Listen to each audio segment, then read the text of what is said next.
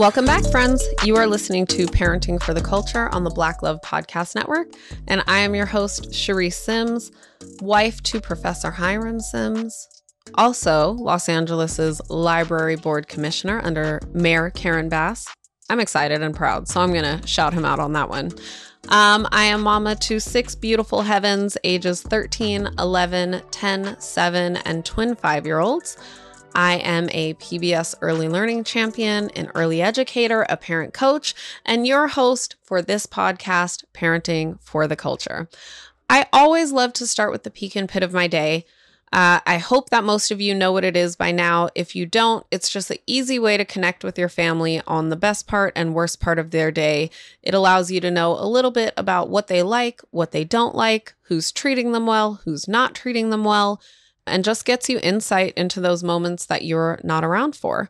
And it is something I love to do with my family, and I consider you all at Parenting for the Culture a part of my podcast family, so I like to do it with you all as well. The pit of my day is definitely to the right of me. I'm sitting on the couch in my bedroom, and to the right of me is my bed, and there is a mountain of clean clothes that need to be folded and put away. And most of you, probably like me, like laundry is my nemesis. I hate it. It feels like a waste of time. It's always feels as big as this mountain of clothes that I'm looking at.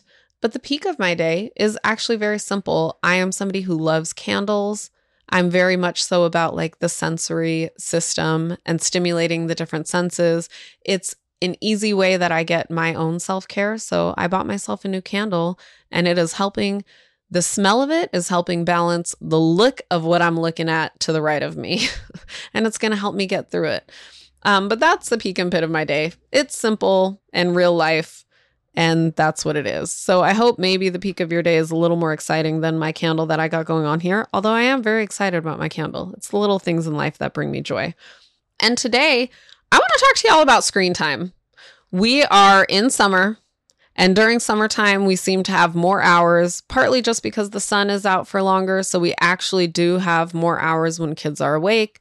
We seem to think that we have more time. Things feel a little less structured because our children are not in school. And even if they're in camp, I don't know what it is about summer, but even when our children are in camp, it kind of feels like they don't actually have to be up at a certain time. Am I the only one that feels that way? Like, when my kids aren't in camp, they still have to be somewhere at 8 or 9 in the morning.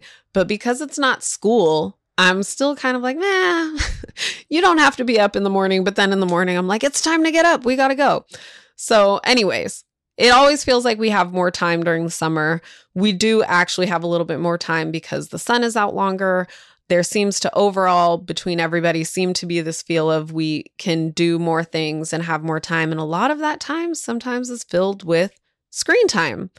So I want to talk to you guys about screen time because I know I am not alone in my concerns about screen time. You are not alone in your concerns about screen time. And I think that for the past several years, we have been told how horrible screen time is. I don't know if I'm alone in it, but I feel like I've always been given this message of like, you just shouldn't do screen time at all. But if you have to, make sure that it's 2 hours or less. And if you have to do 2 hours or less, make sure your child is at least 5 years old. And if you have to do it, make sure that you do these, you know, certain shows. And if you have to and you do, you're a bad mom and you suck because you use the screen to entertain your children or teach your children. So there's just like so much negative messaging around screen time. And the first thing I want to address is that messaging, right? So I want to talk about like the positives of screen time before we move into the negatives and then how do we actually manage screen time. And one of the first things that I want to share with you is actually a study done by the American Academy of Pediatrics. And these are the people that used to tell us 2 hours or less if your child is 5 or older. And now they're actually moving away from giving us specific hours of how long your child can be on screens. Because even the American Academy of Pediatrics is recognizing that times are changing, the necessity to use certain tools or technology is changing. The reality of it is that most children are on screens more than 2 hours a day. And I'm sharing that because if you have a child who is on screens more than 2 hours a day, I want you to stop beating yourself up and shaming yourself and guilting yourself, feeling like you are doing a worse job than everybody else. The average amount of times that children are spending on screens now is more than 2 hours a day. And the other truth is that not all screen time is equal. Because we are in such a technological age, we can no longer just say screen time. Like when we were growing up, screen time used to be the TV, which had shows that came on at certain days and certain times. And we were just watching TGIF, or once we were in college, we were watching TGIT, right? And we would binge watch these kind of nightly episodes. If it was TGIF, we were binge watching it, right? We were watching all the episodes that came on one after another. And then other shows, we had to wait. We had to wait for Monday for it to come on. We had to wait for Thursday for it to come on. So TV has changed drastically because now most of us are not even watching regular TV where we have to wait a specific day and time for it to come on. We have the option of going on Roku or our Fire Stick or Netflix or Hulu and just literally watching episodes and episodes and episodes of TV. So one, I want to say, like, when these first rules around screen time were started, they were started at a different time. They were started when TV was just shows and we were not necessarily, other than PBS. And shout out to PBS. I love how PBS has always been on the front lines of supporting us in education and parenting. But other than PBS, like, there were not really like educational TV. It was just fun watching TV. So we're sitting down, we're watching shows. So of course it's like, no, you shouldn't do that for more than 2 hours a day. Because most likely you're just sitting there, you're probably munching on things, you're probably eating. This is where we get those statistics where TV coincides with childhood obesity and TV coincides with like all of these negative things. It's because TV did look different, or screen time looked different, because screen time was just TV. Now, when we talk about screen time not being equal, screen time can look like IXL, where you're learning something. Screen time can look like Zoom sessions where you're working with a tutor or you are learning a new language. My daughter has an iPad where she plays this number game all the time, right? So screen time looks very different now. It's video games, it's Netflix, it's YouTube, it's IXL, it's learning videos that we have. So when we are talking about how much screen time we should let our children have, we really need to move away from like specific hours and really start just monitoring like, what does my family need most and what works best for my family. And yes, you can ask your pediatrician, you can ask the teacher, you can ask your friend that has the same, you know, has a child that's the same age as your child to kind of get an idea. But ultimately, this is you and your family and figuring out what works best for you guys. The other thing I want to share on the positive side of technology and screen time is that, again, we are changing the way that we're using technology, and we are using it more and more. And I remember when my daughter turned 8 years old, and this was back in 2018, she actually had a fundraiser for her 8th birthday where she was raising money to buy children in high school computers and iPads, or laptops and iPads. Because at the time, the statistics were saying that test scores were dropping dramatically in school. And it would be easy for us to be like, oh, that's because of that screen time. These kids just watching TV instead of playing outside under the sun. The test scores are dropping. But it actually turned out that test scores were dropping because we had moved from taking tests on paper, right? Y'all remember like Kelly Blue Book and pencil in the bubbles, but they don't have that anymore. So we had moved from writing in our test answers and bubbling in our test answers to taking our tests online. And for children who did not have access to technology, they did not have the practice to navigate through an iPad or navigate on a laptop. So you had this large group of children who, they knew the information, they knew the answers, but they did not know how to answer the questions on these iPads and on these laptops. So this whole idea of like no screen time, don't get them an iPad, it was actually to their detriment because now the world is moving in a space where you have to be able to do these things on these spaces. When you have a child who knows how to navigate on a screen and on technology, it is actually going to benefit them because that is where their world is moving, right? I often hear and say that one of the questions I don't love is like, what do you want to be when you grow up? And recent studies have shown like that is not the best question to ask your child. A better question is like, what impact do you want to make? What problem do you want to solve? Because most of the jobs that they are going to have don't even exist yet. And a huge part of that is technology and the jobs that technology is taking over and the ways in which we need to use technology to do certain jobs, right? So technology and screen time, it is not all bad. Some of it is positive. Some of it is even necessary for your child, right? So the first thing I want to do is I want all of us to just take a breath and just relax a little bit. I say it in almost every episode where I say, give yourself grace, give yourself compassion. Here's another area in parenting where we want to have grace and compassion with ourselves because the rules are changing, the needs are changing, and we are evolving and shifting with those moves and changes. One thing I actually really love screen time for is for children who have reading disabilities or learning delays or disabilities, because technology and screen time can actually support as a learning tool to help navigate through these different learning challenges that you have in school. So I want us to, when we talk about the pillars for peaceful parenting, one of them is perception, right? We have to start working on our perception of screen time, how we perceive it. We can't necessarily perceive it as being all bad and dangerous to our children. Once we start to perceive it differently and look at the advances in technology and screen time and the benefits of it, then we can start to navigate differently in how we use our screen time to utilize it in a way where it can support us and move us forward and not just become something that's dangerous and going to cause our children to have diabetes. Now that we've kind of talked about that, and hopefully you're a little bit more easy on yourself about how you're utilizing screen time or how much of it is in your house, I do want to talk about the negative side of screen time. Because with everything, right, there's a positive and a negative, and it's important to know both and kind of understand both because it helps you to make better choices when you are figuring out what is best for your family, what is best for your child, what is best for you. Black Beyond Measure honors and elevates Black creators, artists, entrepreneurs, and others in the Black community.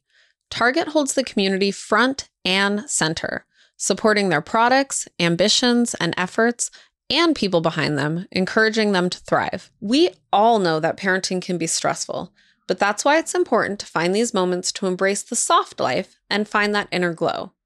We are our children's greatest teachers, and taking care of ourselves also teaches them how to take care of themselves. Finding time to slow down is important, and it can look different for everyone. Maybe for your family, it's a puzzle you all do around the dinner table.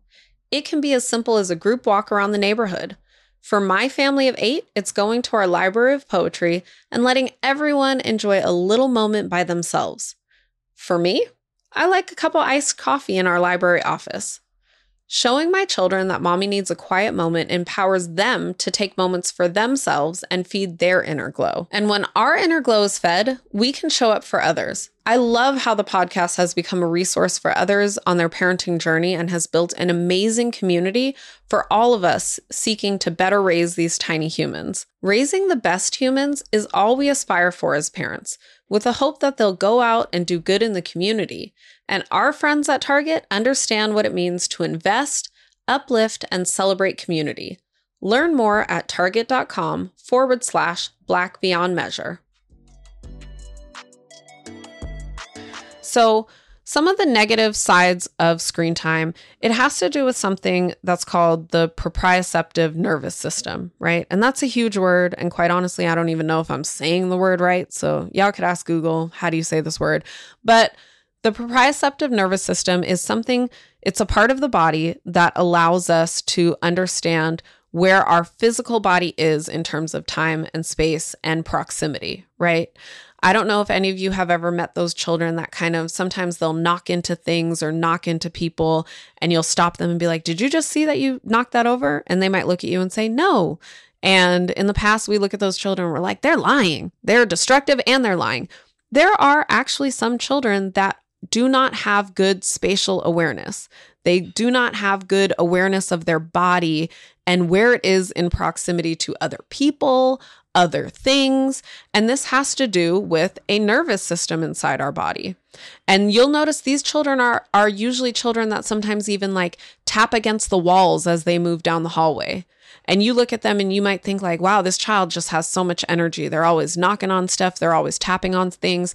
It may be because their proprioceptive system needs support and help in telling their body where they are. So they might need to tap on that wall so that they really understand where their body is in that hallway, how close or far they are from the wall, right?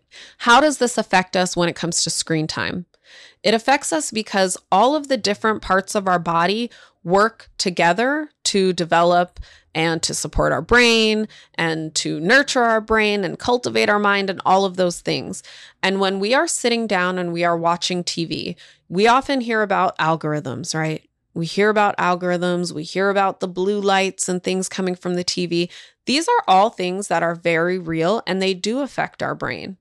And so when we're sitting down and we're just enjoying a show or we're watching something, or especially for our children when it is video games and it's very exciting and there's so much action happening on the screen and so many different colors and lights, when there's so many different colors and lights and action happening on these video games and on these screens, it tells our brains that we are being extremely active right now. So our brain is like, oh, okay, I'm up, I'm exercising, I'm running, I'm jogging, I'm fighting, I'm leaping over, mountains or whatever it is. Meanwhile, our body is not doing any of that. Our body is sitting totally still. So it can throw our body and our brain out of alignment from one another, which can affect the way that our body develops or our brain develops because it is not doing it in synchrony and it's not doing it together.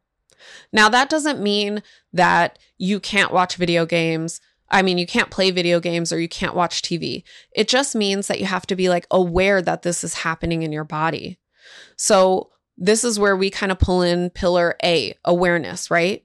One, being aware that this is even happening in our body because it allows us to then find a solution. For me, the solution when my children play video games, sometimes I have them get up and actually move with the video game.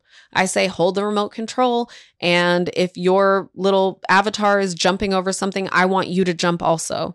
There was the games where you would put the things on, but you would have to do all the movements, or even the Just Dance game.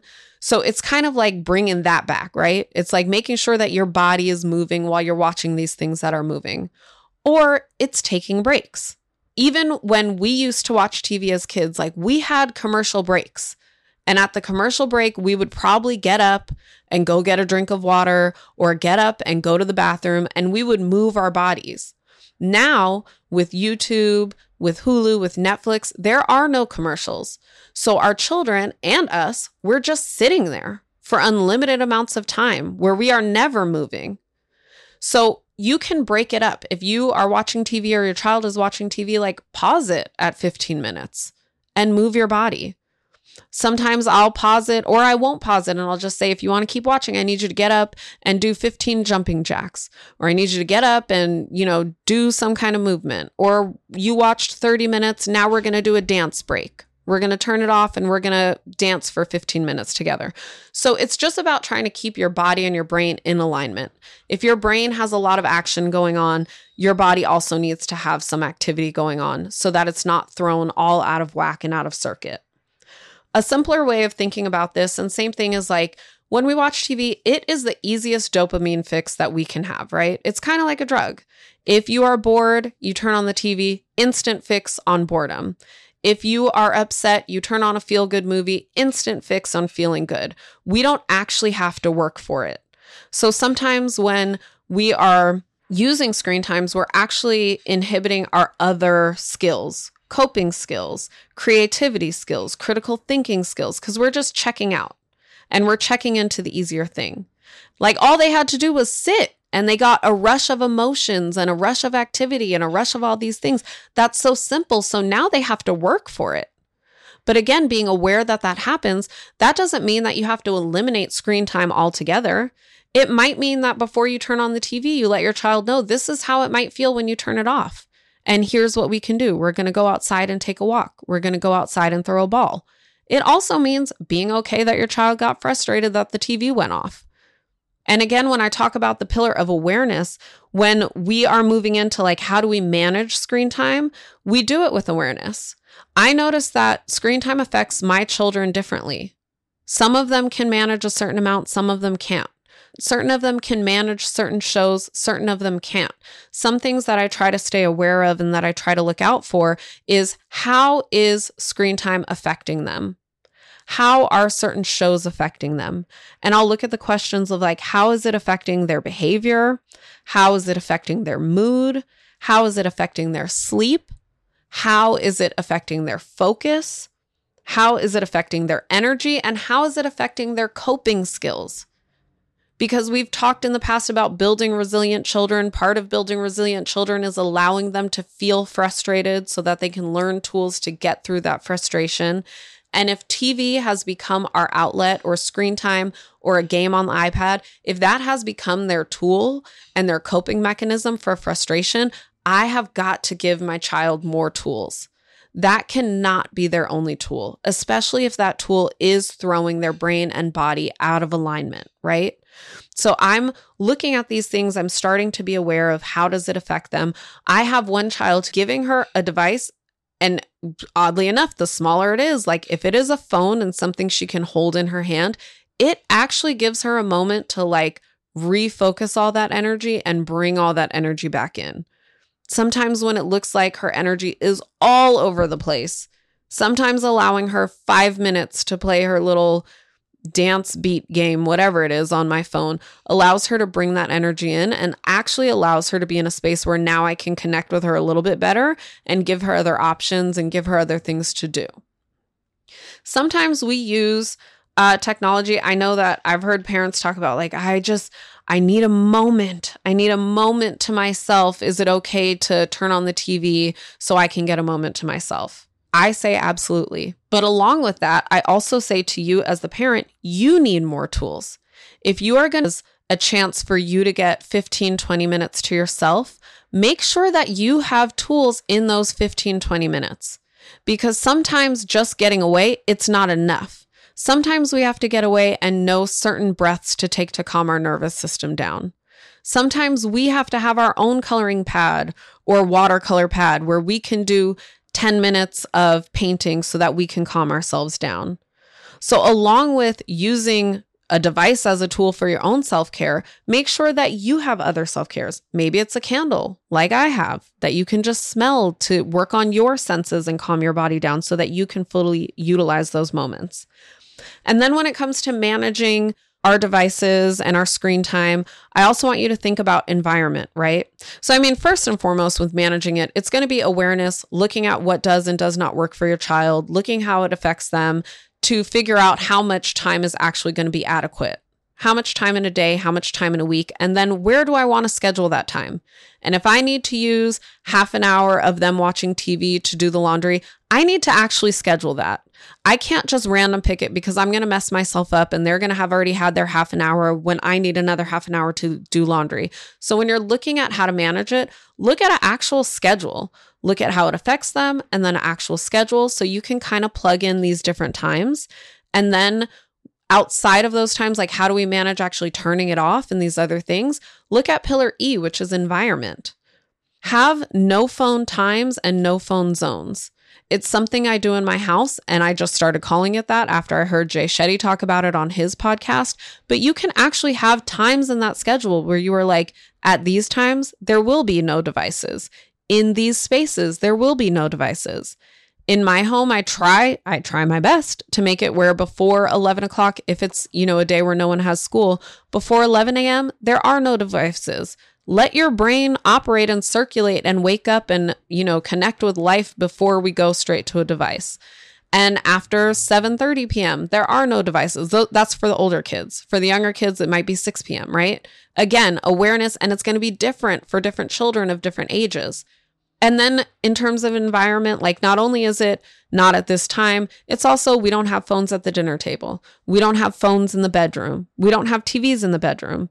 And I take the remotes. So places where we have communal TVs, if it is not the time to be watching TV, I'm moving the remotes and hiding them somewhere in my room where people can't even get them. It's just not even an option. This is where that environment pillar really, really helps me out because I can't move a whole TV and they're going to see it and they're going to think about it, but I can move the remote. I can pull the cord out and take the plug so they can't even turn it on, right? And your homework for this week is going to be the scheduling aspect. Your homework is going to be to take a moment to sit down and really reflect on what works for you and your family or what could work, and then scheduling that in. And that's going to make it easier for your children also. If they can see when and where they're going to be able to use screens, watch TV, for how long, there are no surprises. It'll lessen the meltdown. It'll lessen the pushback. Because if you've listened to other episodes, we've talked about kind of having those agreements with them, giving them the expectations of what it's going to look like so that they don't feel surprised and out of control. So make that schedule. That's your homework. If for some reason you need some kind of support with making that schedule and that sounds very broad and you have questions about like, but how do I do this? How do I piece it together? Please come over to the Parenting for the Podcast Culture Club. It is a free podcasting club on Google Classrooms. You can find the link right here in our show notes, or you can find the link in my bio at Charisse Sims on Instagram. Those are also two places that you can go if you have any questions when it comes to parenting. You can send me a question on Instagram at Charisse Sims. You can also email us at podcasts@blacklove.com, or you can fill out the Google form right here in the show notes. So please do that. I love connecting with you guys. I love getting your questions, your feedbacks, and I hope to see you back here next week on Parenting for the Culture. And do you know how I see you? I see you when you leave stars and reviews. That's how I see you. Because this is a podcast. I don't see anybody. You don't see me. So I see you when you give me feedback. So please give me feedback in spaces, share it with a friend, and come back next week, everybody. Peace, friends.